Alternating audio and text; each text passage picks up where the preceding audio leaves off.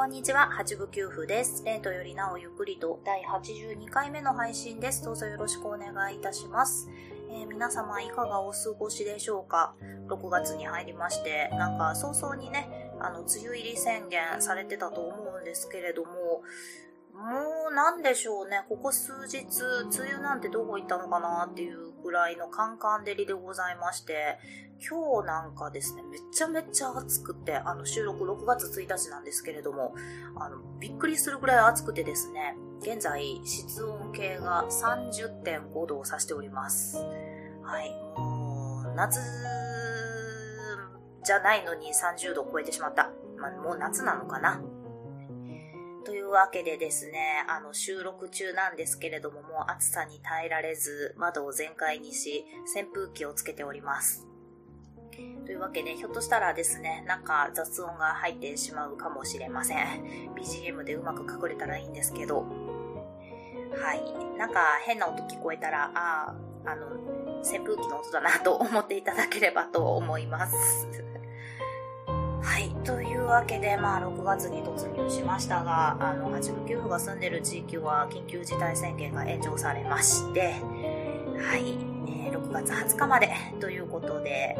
えー、ね、またおこもりが継続ということになったわけなんですが、というかですね、まあ、おこもり継続とはいえ、まあ、私も週に1回在宅勤務があるかないかぐらいの頻度なのと、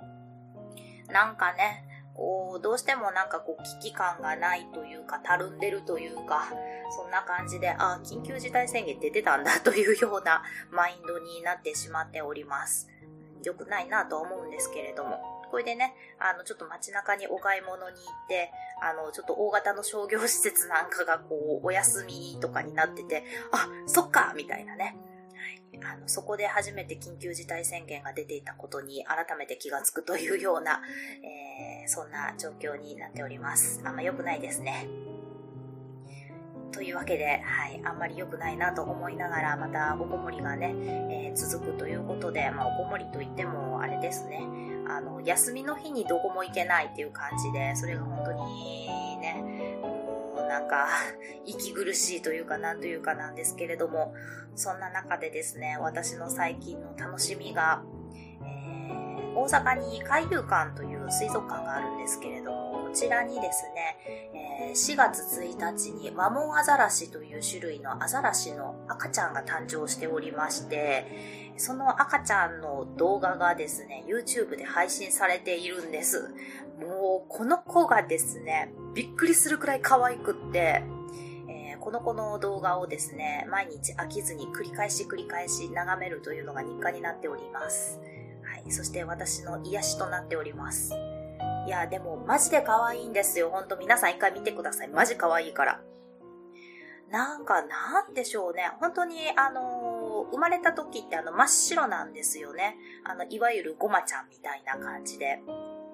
真っ白なんですけれども、えっ、ー、と、多分ゴマちゃんってあの、ゴマフアザラシだからゴマちゃんっていう名前だと思うんですけれども、あの、ワモンアザラシってゴマフアザラシよりも小さいらしいんですね。なので、本当にぬいぐるみみたいな可愛いアザラシの赤ちゃんでして、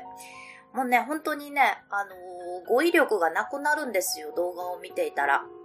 めちゃくちゃ可愛いです。なんですが、やっぱり生まれた時はちょっとあの命の危険もあったということで、なんか低体温とかね、低血糖とかになってしまっていて、ちょっとぐったりしていたそうなんですね。なので、あの、お母さんの元を離れて人工保育ということで、飼育員さんが育てていらっしゃるということなんですけれども、今はね、もうすっかり元気になっておりまして、もうそれもね、なんかもう成長の速さに驚きつつというような感じで、はい。もう、あの、毎日感慨深く動画を見ております。いや、でも本当にマジでこの子の動画見てほしい。もう本当に可愛いんですよ。もう何回言うんだっていう感じですけれども、もう最初にですね、ほんと生まれたその日ですかね、あの、点滴をね、されながら、あの、体重測定をする動画とかもあったりするんですけれども、もうね、なんか、可愛すぎるんですよ、本当に。まあ、あの、本当に危険な状態出した時のあの動画だそうなんですけれども、まだね、ちょっと点滴につながれていて、で、こうタオルでくるまれて体重測定されてるんですね。でね、こう、あの、本当にあの、もうぬいぐるみみたいな真っ白のふわふわの、あの、毛で、毛皮で、で、お目目がね、クリックリしてて、まん丸の真っ黒い、本当にキラキラしたお目目をしてるんですけど、あの、なんでしょう、アザラシ独特の、あの、この、お目目の上にちょっと模様があって、眉丸みたいになってるのが本当に可愛いんですよ。でね、タオルにくるまれてるからだんだん眠くなってきて、こう、うとうとしていくっていう、体重測定されてからこう、うとうとするっていう動画なんですけれども、本当に可愛くって、もうなんでしょうね、もう、餌代貢ぎたいっていう気持ちになります。もうなんかね、世界中の人がこの子の動画見たら戦争なくなるんじゃないかっていうぐらい可愛いんですよ。ちょっと大げさかもしれないですけど。で、他にもですね、あの、初めて、あの、水に顔をつけてみた時の動画とかもあるんですけれども、これも本当に可愛いんですよ。あの、アザラシなんですけど、あの、水に顔つけたら、あの、鼻に水が入っちゃって、くしゃみをするっていう動画なんですよ。もう本当に可愛くって、もう飼育員さんが慌てて抱き上げてるんですけれども、もうね、本当に可愛いんで、もう可愛い以外の言葉が出てこないんで、もう一回みんな見てください。でね、最近、こう、アップロードされた動画は、あの、白い毛が結構もう抜けてきて、あの、大人の体に近づいているということでね、もう完全に赤ちゃんっていう感じじゃなくなってるんですけれども、でもね、本当に可愛いんですよ。多分この子ね、あの、顔立ちが可愛いんだと思うんです。アザラシの中でも。あの、白い毛じゃなくなってもね、本当に可愛くって、なんかこう、仕草だとか、こう、なんか顔とかがね、本当に可愛くって、この子の動画をね、毎日眺めてます。それが本当に私の最近の癒しでございまして、はい、あの、まあ、緊急事態宣言、あの、延長にはなりましたけれども、結構いろいろね、緩和はされたということで、海遊館も6月1日、今日からあの営業を再開されてるそうなので、はい、またね、ちょっと落ち着いたら海遊館に行きたいなと思います。まあ多分ね、この赤ちゃんがあの展示されるのはもうちょっと先かなと思うんですけれども、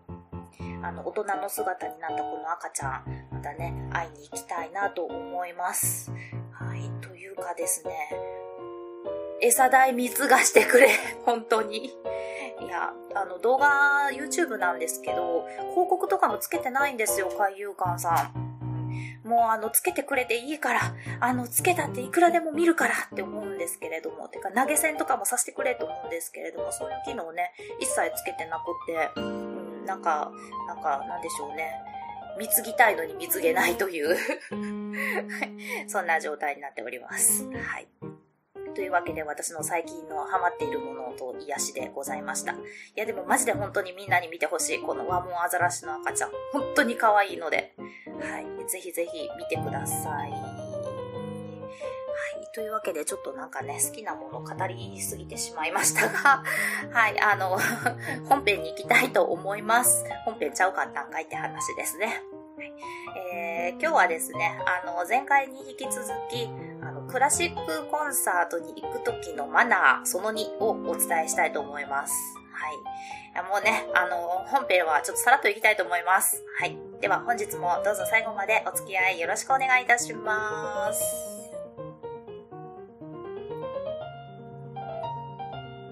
はい、というわけで、ワモンアザラシの赤ちゃんの動画を見て毎日もだえているはしご給付でございますが、いや、本当にね、あの、みんな見てね、本当に可愛いから。はい、えー、クラシックコンサートのマナー講座、はい、行きたいと思います。はい。えー、前回はですね、あの、チケットの買い方とか、あの、どこの席がいいとか、あの、どんな服装で行ったらいいとかいうお話をさせていただいていたかと思うんですね。はい。はい、あの、服装は音のするもの NG ということで はい、えー、お話をさせていただいたんですけれども、今日はですね、何のお話ししようかなと思いまして、えー、まあ、とりあえず、そうですね、えー、まあ、梅雨時期なので、雨の日のマナーとかね、そういうところをお話できたらいいなと思います。はい。ではですね、えー、クラシックコンサートに行くことになりました。はい。では、当日、えー、会場に向かいますということで、えー、時間に余裕を持って行きましょう。はい。あの、会場時刻っていうのが書いてあると思います。あの、チケットだとかチラシだとかには必ず書いているかと思いますので、えー、その会場時刻中に間に合うように行きましょう。あの、開演ギリギリにとね、やっぱりちょっといろいろバタバタしてしまったりすることもありますので、えー、必ず開演に間に合うように会場時刻中に行きましょう。はい。あの、余裕を持っていくとですね、あの、万が一チケット紛失してしまった、忘れてしまったっていう時も何かしら救済措置を取ってもらえることもありますので、はい。あの、時間に余裕を持ってお家は出発しましょう。はい。では、会場に着きました。ということで、えーとですね、そうですね。まあ、チケットというのは大抵、あの、係の方が、あの、確認をして、半券をもぎって、えー、渡してくれるんですね。で、えー、入場するわけなんですけれども、まあでも最近はですね、あのコロナ対策ということで、チケットの半券ご自身でも切ってくださいということも増えています。と、まあまあそんな感じでですね、チケットをもぎって中に入場します。で、えー、クラシックのコンサートの場合ですね、あの、未就学時ご遠慮くださいって書いてあることが多いです。はい、えー、これはですね、まあ、小学校上がっていないお子様はお入りいただけませんよっていうことなんですね。で、ね、まあ、なんでやねんって思われる方も多いかもしれないんですけれども、やっぱりお子さんってどうしてもこう、ずっとね、長時間椅子に座って聞いておくっていうのが難しいということで、まあ、なんでしょう、本当にね、あの、マナーの一環というような形になっていますので、こちら本当にね、あの、なんでやねんと言わずにちょっとお守りいただきたいマナーとなります。もちろんですね、未就学児のお子様でも、あの、クラシックコンサート、あの、ちゃんと座って聴いていただけるお子様であれば問題はないかなとは思うんですけれども、えー、一応未就学児 NG となってますので、こちらはお守りいただきたいと思います。えー、ちなみにですね、八部九符未就学児 NG と書いてあるコンサートですが、昔々幼稚園の頃に母に連れて行かれまして、入り口で、小学校1年生ですって言って入ったことがあります。はい。係のお姉さんに、いくつですかって聞かれるんですね。7歳ですって言って入りました。そういうこともあるかもしれません。まあ、それでもね、ちゃんと会場でね、あの、おとなしく受けてたらいいんですよ。はいと、まあまあそういうね、ルールもあったりします。もちろんですね、あの、お子様向けのコンサートなんかもたくさんありますので、そういうのはね、未就学児 OK のところも多かったりしますので、えー、本格的なクラシックのコンサートとか、結構あの、クラシック専用のホールなんかは、未就学児 NG のことも多いので、そちらだけちょっとご注意ください。もちろんあの、大きなコンサートホールの場合は託児所なんかもあったりしますので、えー、どうしてもお子様、あの、預けるところがなかったという方は、そちらを使っていただくのもいいかなと思います。ぜひぜひそういうていうところは調べてみてください。はい。えー、で、それからですね、えー、クラシックのコンサートの場合、えー、そうですね、クロークがあるところが多いです。なので、えー、こういうところでね、あの、うっかりお買い物をしてしまって、ビニール袋の、えー、荷物があるとか、えー、真冬で、あの、すごい分厚いコートを着ていて、ちょっとかさばってしまうという時は、あの、クロークに預けていただくのがベターかと思います。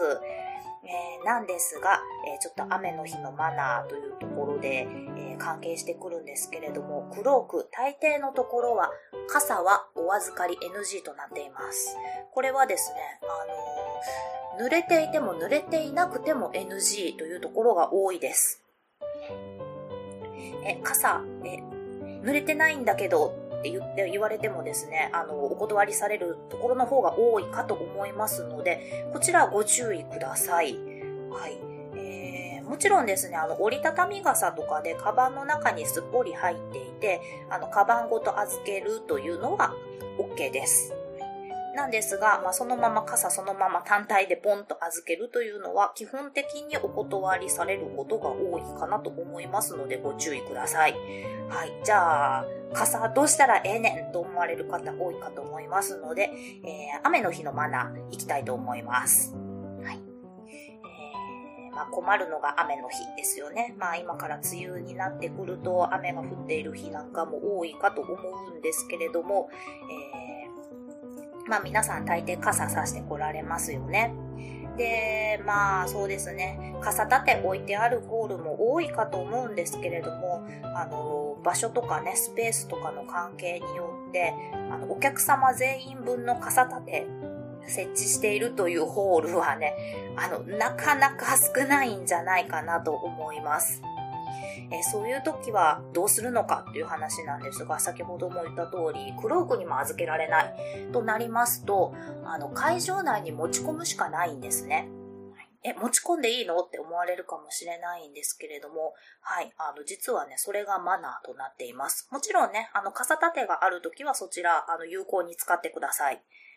なんですが、傘立てがなくて、えー、持ち込まざるを得ない時っていうのは、まあ大抵ですね、あのビニール袋、あの傘を入れておくビニール袋あるかと思いますので、そちらに入れて会場内に持ち込むことになります。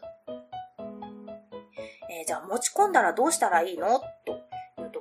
話なんですけれども、大抵ですね、皆さん、あの、椅子の背もたれだとか、あの、前の椅子の背もたれとかね、あと手すりのとこなんかに傘引っ掛けたくなる方が非常に多いかと思うんです。私も引っ掛けたくなるんですけれども、これ、NG です。はい。あの、間違っても立てかけないでください。引っ掛けないでください。傘に限らずですね、時々あるんですけれども、あの、2階席なんかの一番前の席なんかで、あの、自分の席の前が手すりだけ。っていうお席あると思うんですね。あの、バルコニー席の一番前だとか、えー、そういうところにですね、あの、一番前で自分の席の前が手すりなのを分かっているからということで、S 字フックを持ち込まれて、手すりに S 字フックをかけてご自分の荷物をあの引っ掛けられる方がごくたまにいらっしゃるんですが、これもやめてください。本当にやめてください。マジでやめてください。えー、理由はいくつかあるんですけれども、まず一つ、えー、特にですね、2階席とかバルコニー席なんかで、えー、手すりに、まあ、S 字フックとまではいかなくても傘を立てかけたり引っ掛けたり、え荷物を置かれたりされると、まあ、確率は少ないですけれども、もし何かがあって、え下にですね、1階に荷物が落ちてしまった場合、えらいことになります。なので、まあ、やめてくださいというようなアナウンスがありますし、えー、やっているお客様を見つけたら、あの、係の方がすっ飛んできます。はい、なので、こちらはやめてください。はいえー、それとですね、まあ、1階席まで落ちずとも、えー、もし、あの、演奏中に、公演中に荷物が落ちた場合、はい。あの、S 字フックが外れて荷物が床に落ちました。えー、立てかけていた傘が床に倒れました。ものすごい音がしますよね。はい。こちら皆さんご想像つくかと思いますが、えー、演奏中なんかに傘が倒れましたら、バシャーンって音がしますよね。めちゃくちゃ響きます。ですので、やめてくださいと、こちらも、えー、おそらくホールの職員の方だとか、係の方がすっ飛んできます。というわけでですね、えー、傘は立てかけておかずに、えー、座席の下に寝かせておいておくというのが、えー、クラシックコンサートではマナーとなりますので、皆様ここをぜひぜひ覚えていただきたいところでございます。はい。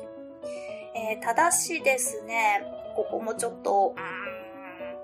まあ、対応が分かれてくるところかなとは思うんですけれども、えー、同じね、棒状のものでも杖の場合、杖の場合はですね、あの、体の一部とみなされることがありますので、まあ、みなされることが多いので、えー、実はですね、あの、座席の横に立てかけて置いていても、あまり注意はされないことが多いです。はい。ただ本当にね、あの、倒れないようにだけこちらは注意していただきたいので、もししかしたらそういう注意喚起はあるかもしれないですけれども、えー、実は杖はちょっと例外だったりします。はいまあまあ、というわけで、えー、傘持ち込まれるとき、えー、まあ、傘以外のなんか棒状の長いもの持って、クラシックのコンサートに行くっていうのは本当杖以外はもうないかなと思うんですけれども、えー、座席の下に寝かせて置いておいてください。そしてね、2階のバルコニー席とかで、えー、自分の前が、えー、席ではなく手すりだと分かっているからといって、S 字フックは持ち込まないでください。はい。というわけで、えー、雨の日のマナーでございました。はい。まあでもね、雨の日ちょっとね、本当に困るんですよね。やっぱりね、濡れた傘、あの会場内に持ち込むとなんか湿気とかちょっと心配になりますし、ね、まあ雨降らないに越したことはないんですけれども、やっぱりそういうわけにはいきませんので、はい、えーまあまあ仕方がないお話なのかなと思うんですけれども、まあ一番いいのはですね、傘立てがたくさん用意してあって、会あの会場入る前にね、傘預けることができたら一番いいんですけれども、そういうわけにもね、なかなか行かないホールってたくさんあると思うので、まあそこはもう仕方がなくちゃんとね、あの袋に入れて、えー、座席の下に寝かせておきましょう。はい、で、この時のね、傘立てのあの、傘立てじゃないや、傘を入れるビニール袋なんかもですね、実はホールによってはいろいろ工夫がなされていまして、あの、カサカサ音がしにくい袋だったりね。そういう配慮がなされていたりもしますので、あの、もし雨の日コンサートに行く機会があったら、そういうところもちょっと、あの、注意してみていただければ面白いかもしれません。はい。あとはですね、まあ、雨の日、精一杯おしゃれして、そこそこおしゃれをして、えー、コンサート楽しんでいただければと思います。そしたら他ですね、あ、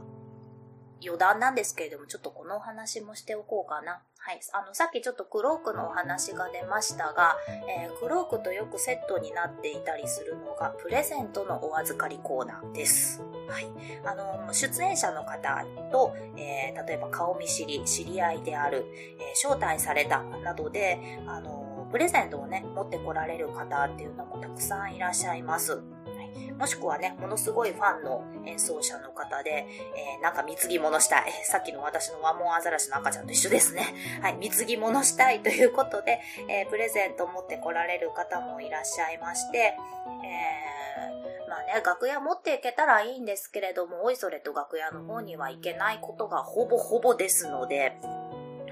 えー、プレゼントをね、あの、ホール側に預けるということができたりします。まあ、規模の小さい音楽ホールとかだったりすると、あの、最後ね、出演者の方がこうホールに出てきて、あの、エントランスとかね、ロビーとかに出てきて、あの、お見送りしてくれるっていうこともあるので、そこでね、プレゼントを渡しするっていうことができたりするんですけれども、まあね、あの、今、あの、感染症対策で、それもね、お断りしているっていうホールも多いかと思いますし、まあ、そもそもですね、今のご時世、あの、結構ね、プレゼントをお断りしますって歌ってるところも多かったりするので、あの、貢ぎ物ができないっていうことも多いんですけれども、えー、まあまあ、というような、えー、状況からですね、あの、プレゼントを預かるというコーナーがあったりします。はい。あ、そうだ、これも言うとかないと。あのープレゼントとして結構多いのがね、花束だと思うんですよね。やっぱり演奏会に出演者の方にお花を贈るっていうのは、やっぱ多いかなと思うんですけれども、このお花、あの、客席内に持ち込みできないっていうケースも往々にしてありますので、はい。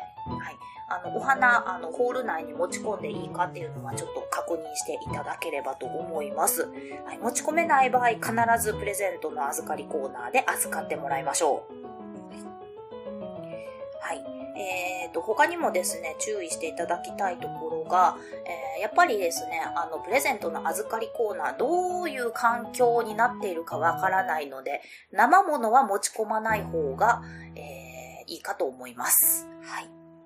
まあ冬とかだったらね、いいかと思うんですけれども、夏場の暑い時にチョコレートのお菓子とかね、えーご本人の手元に渡る頃にはドロドロに溶けていたなんてこともあったりしますので、はい、その辺ちょっとね、ご注意いただけたらなと思います。はい。まあ、一番いいのはですね、会場に持ってくるんじゃなくて、もう住所とかね、連絡先が分かってる場合は、もうお家に直接届けてしまうっていうのがね、一番いいかなとは思うんです。はい、というのもですね、あの出演者側からすると、えー、演奏会終わりました。さあ帰ろうという時、荷物がものすっごい多いんです。まあ、女性の場合特になんですけれども、やっぱり演奏会用のドレスってすごくこう、かさばるんですよね。なので、こう、コロコロのカートに入れて、えー、で、他にもね、たくさん荷物持ってたりするので、その上に大きな花束、数々のプレゼントとなるとね、本当に持って帰るのが結構大変なんです。え、私も経験実はあったりしますし、はいえー、私のね、ピアノの先生が、えー、あの小さい時にあのついてた先生なんですけれども、あのお嬢さんがね、あのちょっと留学をされていまして、で、帰国記念のリサイタルをされた時に、みんなが花束を持ってきたので、えー、結局ですね、あの車で来たのに、確かご家族のね、お父さんか誰かが車で運転して、あの、みんなでホールにやってきたのに、えー、花束で車がいっぱいになってしまって、お父さんだけ車を運転して花束と共に家に帰って、えー、ご本人含め他のご家族の方は電車で帰ったというような、えー、エピソードを聞いたこともありますので、はい、あの、できるならば、お家に送ってあげた方がいいかもしれないなというのは個人的に思っております。はい。えー、というわけでですね、あの、水着物をしたいと思われた時も、ちょっといろいろ、あの、考えてプレゼント選んでいただければなと思います。はい。まあ、逆に言ったらですね、あの、嫌な奴が演奏会するときは、とびきりでかい花束を送った方がいいのかもしれません。まあこれもね、余談なんですけれども、私の大学時代の師匠、えー、まあ、演奏会じゃなかったんですけれども、還暦のパーティーがありまして、私仕事で行けなかったんですね。なので、えー、なんか送ろうと思いまして、ちょっとね、いたずら心が あの、むくむくと湧き上がってきまして、えー、この時はですね、お家に直接送ったんですけれども、あの、ハッピーバースデー !60! って書いたものすごいでかいバルーンを送りつけたことがあります。えー、箱を開けたらですね、ふわふわふわっとこのガスの入ったバルーンが出てくるという、はい、えー、そういうね、嫌がらせという名のプレゼントをしたことがあります。はい、あの、お子さんがね、非常に喜んでいらっしゃったそうなんですけれども、えー、先生には、あの、会場に送らなかっただけ、褒めてって送っときました。というわけでですね、もしなんかこう、いたずらをしたい人、えー、もしくはものすごく嫌なやつ、嫌いなやつが何かこう演奏会をされるときは、こういうふうにね、非常にかさばる、持って帰るのがめんどくさいものをプレゼントすると、もしかするといいのかもしれません。というわけでなんかいろいろと、あの、横道にそれた気がしますが、えー、本日の、えー、クラシックコンサートにおけるマナー、えー、雨の日の傘の持ち込みは持ち込んで、え客席の下に寝かせておいておく。これだけえー、覚えておいていただければと思います。はい。あと、客席に花束持ち込めないこともありますので、えー、出演者にプレゼントをしたい場合は、基本的にはお家に直接送る。えー、送れない場合は、えなるべくかさばらないものを送るということで、えー、覚えておいていただけたらなと思います。はい。えー、というわけでではですね、なんか今日よくわかんないな。あの、和紋アザラシの話からなんかよくわからないことになりましたが、本日はこの辺で終わっておきたいと思います。ではではお付き合いいただきましてありがとうございました。バイバイ。あ、言い忘れてた。あのー、お便り募集しております。えー、メールアドレスは、レントゆっくりアットマーク gmail.com、lento.yukkuri アットマーク gmail.com でどうぞお寄せください。ツイッターもやっております。ハッシュタグレンクリ、えー、レンはカタカナ、クリはひらがなで、えー、つけてつぶやいてください。8部9分見に行きます。DM でもお便りお待ちしております。それでは、えー、お便りくださった方、えー、発送遅れておりますが、ステッカープレゼントしておりますし、えー、3通以上お便りくださった方、オリジナルキーホルダーもプレゼントしております。あの、プレゼントまだ届かねえよっていう方、しばらくお待ちください。ちょっとサボっております。はい。では、えー、また、えー、1ヶ月以内には配信したいと思います。バイバーイ。